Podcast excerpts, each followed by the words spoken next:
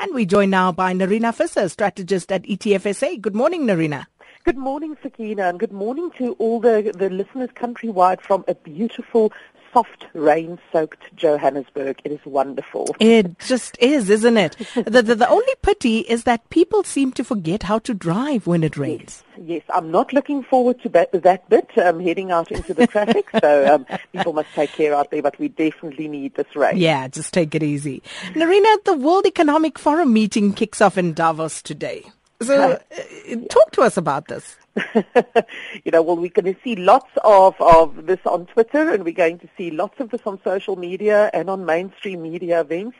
And, and yet I, I have to question sort of the, the usefulness or the validity of it. Now, I guess it comes from a little bit of a, maybe a point of, of uh, a tinge of green. You know, I'm not there and I'm sure the people who are there think that this is the most important event and get together on the global economic can- uh, calendar every year. But, you know, um, this is certainly um, uh, I, I, think people would be wouldn't be amiss to think that this is a replacement for the Oscars. You know, last night there was an at the Crystal Night Awards, and Leonardo DiCaprio was the was the was one of the speakers there.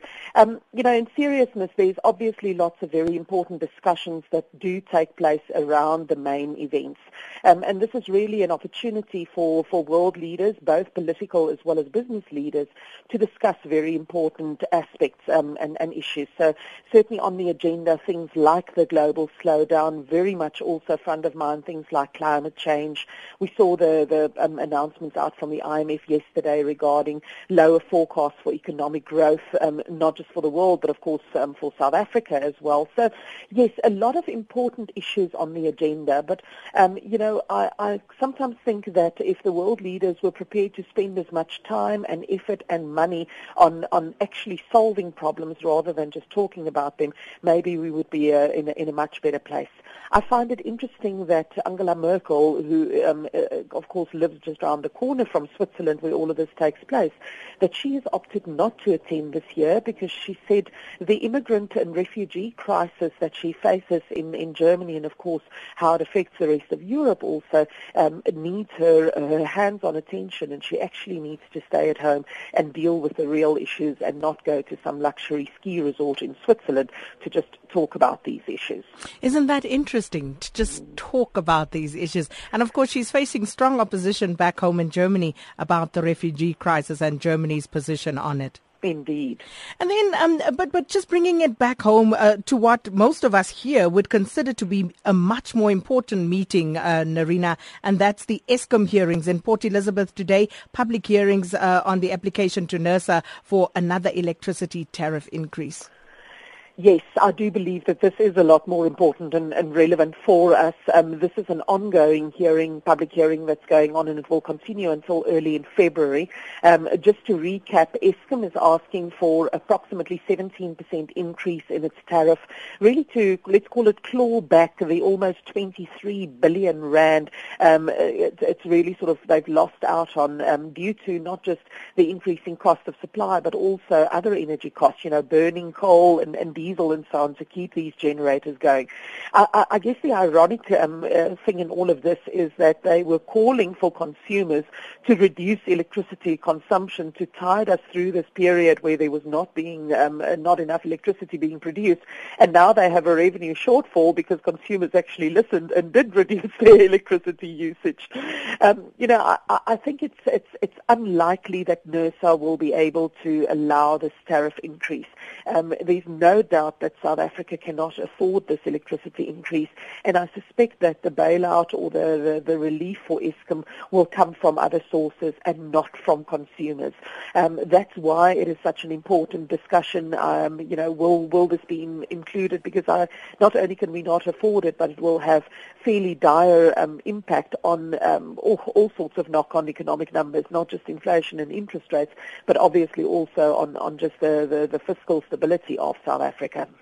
And uh, not by any stretch of the imagination a sample of what South Africans broadly think, but uh, I'll just throw it in there. Amos Madao says proposed tariff increase of 17% by Eskom will definitely impact negatively on ordinary citizens. Uh, this is a huge increase. And Otis says 17% tariff hike is unaffordable for the working class. Our annual increment is not even double digits. Just some of what, uh, some of the comments that people are sending regarding that, Nerina. And then um, on the local economic front, we expect consumer price inflation numbers out today. Yes, so so obviously, you know, talking about things like electricity increases, that would just be be um, one factor that would um, feed into inflation. Um, the the number coming out today will be for December, so clearly there will be the impact of the dramatic weakening of the rand into those inflation numbers.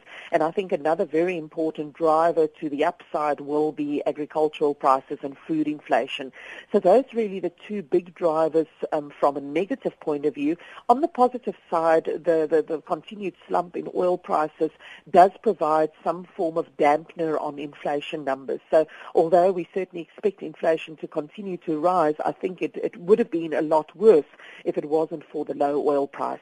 Um, of course, this is an important number that will feed into the SARB's decision um, coming up shortly in terms of interest rate increases, and I suspect that unfortunately they won't have much of a choice but to increase interest rates once again, really just to to, contain inflation expectations.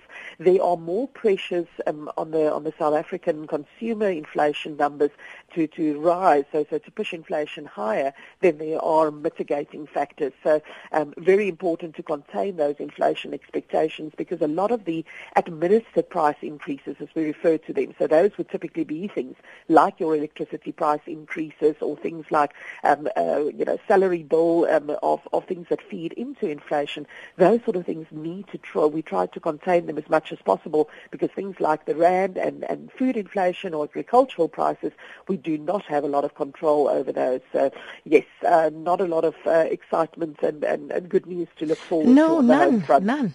I don't know why you're saying not a lot. There's the nothing. Rain. You the left rain. us nothing there, Nerina. You know what? I'm I'm I'm holding on to this rain. This is this is there's there's one green shoot somewhere out there. I'm with you. I'm with you. But uh, we'll talk tomorrow, and hopefully you'll have a positive one for us. We'll have to find some out there. Please do. Thank you so much, uh, Nerina Visser, strategist at ETF SA. And with all of that, you have to wonder, with Davos starting today, what will South Africa's input be at that forum? Sakina Kamwendo on SAFM.